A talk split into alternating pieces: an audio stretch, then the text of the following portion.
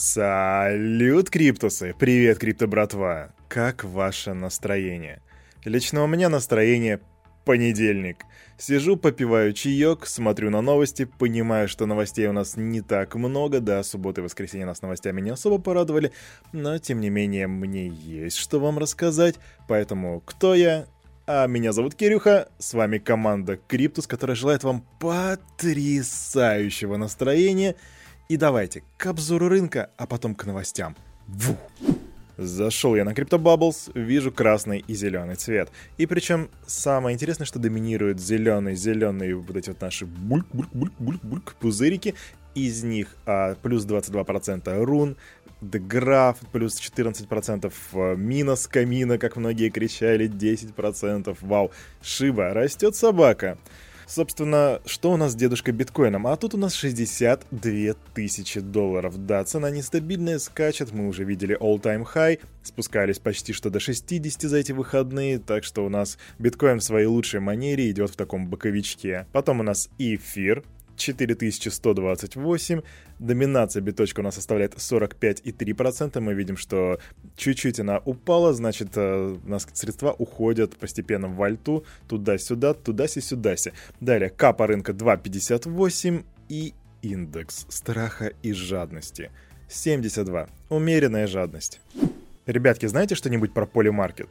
Если нет, то это такая платформа, которая позволяет размещать предсказания, вернее ставки на события в реальном мире. Ну, допустим, такие как одобрение инфраструктурного плана или число зараженных ковид. Получается, это такая своего рода букмекерская контора от мира блокчейна. Собственно, по данным от Bloomberg, комиссия по срочной биржевой торговле США, SFTC, изучает, не допустила ли эта платформа нарушений, предлагая клиентам свопы и бинарные опционы, а также должна ли компания пройти регистрацию в ведомстве. По некоторым данным, регулятор, то бишь SFTC, они инициировали расследование на фоне переговоров, которые компания ведет с потенциальными инвесторами, и в ходе предстоящего раунда финансирования ее стоимость якобы могут оценить в 1 миллиард долларов. В ответочку же представитель компании сказал, Polymarket твердо намерены соблюдать действующие законы и правила.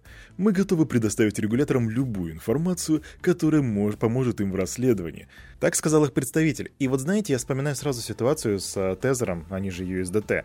Когда к ним обратились за разъяснениями, то эти ребята начали отмалчиваться. Здесь же компания прямо сразу готова предоставить всю необходимую документацию. Мы, конечно же, посмотрим, что будет дальше, потому что это все слова, слова, слова. Но Возможно, все будет на самом деле так, как они говорят, они дадут все, всю нужную документацию и просто без проблем будут заниматься дальше своими делами.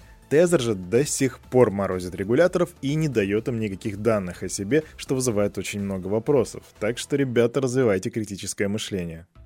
Помните топ-тему предыдущей недели ETF Bitcoin Futures в США? Так вот, первый Bitcoin ETF приблизился к лимиту на покупки фьючерсов. А конкретно он практически достиг максимально разрешенного объема контрактов, предусмотренного правилами Чикагской биржи. Если хотите цифр, то вот они. По итогам первых двух дней торгов структура приобрела 1900 фьючерсов, которые будут погашены в октябре. А ограничиваются они на Чикагской бирже числом в 2000, то есть осталось буквально соточка. Да, вот такая вот соточка всего лишь осталась. Так что же делать в такой ситуации? Добавлять. Так что теперь ProShares была вынуждена переключиться на покупки фьючерсов с погашением в ноябре, добавив в портфель 1400 контрактов, экстра контрактов, то есть дополнительно. Согласно правилам Чикагской биржи, суммарное количество подобных произведений, производных инструментов ограничено 5000. То есть сейчас на данный момент суммарная стоимость всех контрактов уже выше 1,2 миллиардов долларов. Тут сейчас, братва, никакого хейта, просто вспоминаю с улыбкой те заявления, которые я видел где-то ну, в середине, может быть, в начале 2021 года, когда началась вся эта телега там, с падением биткоина и прочим, что нам не нужен ваш биткоин, биткоин скам. А теперь, ребят, чтобы вы понимали, что происходит – люди готовы покупать не то, что сам биткоин, они готовы покупать фьючерсы на этот биткоин, производные от биткоина. Типа что? Но вот так вот это существует, да. Ну, конечно же, вы это слышали. Грандиозный слив от CoinMarketCap. 3 миллиона пользователей потеряли свои данные, но что же на самом деле все это значит? Началось все с того, что неизвестные выставили на продажу базу данных с электронными адресами более чем 3 миллионов пользователей CoinMarketCap. Кстати, эти, эти записи не содержали пароли, если что. И вот по данным по данным CoinMarketCap, предполагаемый взлом произошел 12 октября. Они подтвердили, что слитые адреса также коррелируют с базой подписчиков сервиса. Компания провела всестороннюю проверку серверов, это в кавычках, но не обнаружила никаких следов нарушения безопасности. Специалисты полагают, что данные получены со сторонних платформ. Да сразу вопрос, а что они там вообще делают на сторонних-то платформах? Вот что компашка пишет в своем блоге.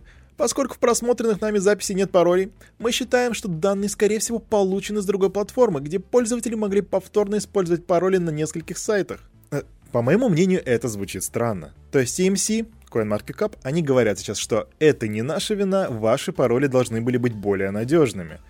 А, может быть, вполне может быть, на самом деле тут должна быть серьезная проверка, но вот что я вам скажу, ребятки, развивайте критическое мышление. Это первое, я говорю это постоянно и скажу это еще раз, и еще миллиард раз вперед скажу. У нас сейчас, в наше время, огромной ценностью обладает информация. Так что, когда вы пользуетесь аккаунтами на таких, сер... на таких сервисах, когда вы даете API-ключи всяким коин-трекерам, вам стоит задуматься, а кому эти данные могут быть полезны, потому что, возможно, когда-нибудь придет налоговая и скажет «Друг, мы о тебе очень много знаем». Ребят, эта новость уже была у нас, она была у нас в Телеграме, она была у нас в недельном дайджесте от Никиты, посмотрите, если вы не смотрели, это офигенный дайджест. И, но это личная победа, я просто не могу ее не озвучить. Шипкоин, в смысле, Шиба Ину, обновил all-time high и почти вошел в топ-10 по капитализации. Сейчас он в топ-12 находится. То есть прирост за те сутки составил 47%. Я купил его, когда он стоил высоко, я пережил падение там, по-моему, 70%, если не ошибаюсь. И вот сейчас он пробивает all-time high. Вот такие дела. Сила ходл, ребята. И небольшая ремарочка, ребят. Сейчас везде вы можете услышать про то, что там среди особенно адептов Шибу, коим я не являюсь, хотя я держу его, что мы ждем Шиба по одному центу. Ребят, сделайте свой собственный research, но такого никогда не будет. Чтобы такое произошло, Шиба должен обогнать биткоин по капитализации. Такого, ну, понятное дело, скорее всего, никогда не произойдет, хотя это было бы, это было бы что-то и очень интересное, но такое вряд ли произойдет. Так что по центу мы его не увидим, но дальнейший рост я очень хочу увидеть. Июнь, 9 число, 2021 год, 9 утра. Наиб Букеле, президент Сальвадора, в своем твиттере постит следующее, переведу на русский. Закон о блокчейне был принят большинством голосов в Сальвадоре. 62 голоса из 84. Да, абсолютно исторический момент. Принятие биткоина как первой в мире официальной платежной единицы в какой-то определенной стране, это стоит многого и знаете, какая это цена? И вы такие сейчас, что, цена? Да, это стоит примерно пол эфира, а конкретно 2000 долларов, потому что Наиб Букеле выставил на продажу собственный твит в виде NFT. Вот такой вот предприимчивый дядька. А почему бы и нет на самом деле? Я считаю, на самом, что для какого-то биткоин-максималиста это будет прям такой небольшой прайс. Он такой скажет, да блин, я хочу себе этот NFT. я бы так сказал, если честно. Будь у меня пол эфира лишних. Кстати, насчет NFT-шек. Аналитическая фирма Moonstream провела исследование и выяснила, что с 1 апреля по 25 сентября было произведено более 7 миллионов транзакций NFT-токенов на блокчейне Ethereum. При этом наблюдается явное неравенство. 16,7% адресов всех существующих контролируют почти что 81% всех существующих NFT. Это такая квик-новость, чисто пища для размышления. Свои мысли по этому поводу оставляйте в Телеграме в комментариях, мне будет очень интересно почитать. Вот скажите, внутри у вас был когда-нибудь такой человечек такой, внутри, который такой говорил вам, ну зачем им нужен этот блокчейн? Куда ты лезешь, эфир, вот этот биткоинс, вот это вот все. Короче, ребята, если он был, то он был у меня на самом деле, потому что, придя в мир криптоактивов, я еще не совсем понимал, что вообще передо мной находится, что это за блокчейны и так далее.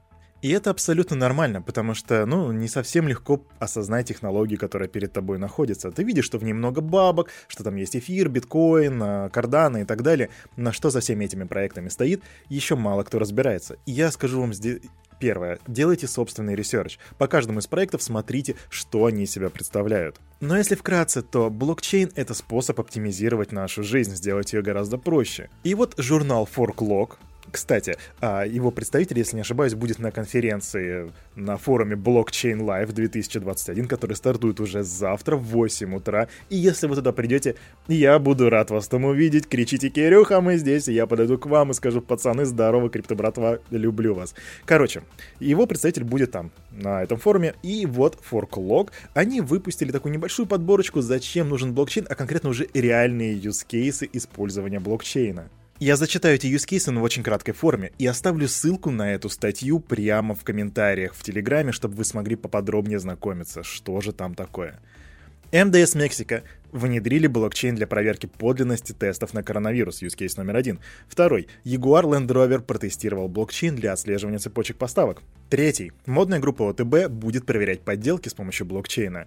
Четвертый. Бутик H&M интегрирует блокчейн для аренды одежды. Аренда одежды. Пятый. Broadbridge протестировал блокчейн для страхования потребительских кредитов.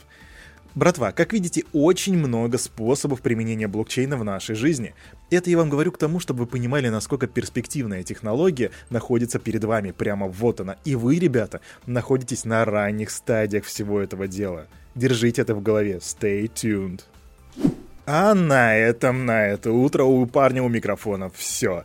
Команда Криптус желает вам потрясающего настроения на весь оставшийся день. И помните, все, что здесь было сказано, это не финансовый совет и не финансовая рекомендация.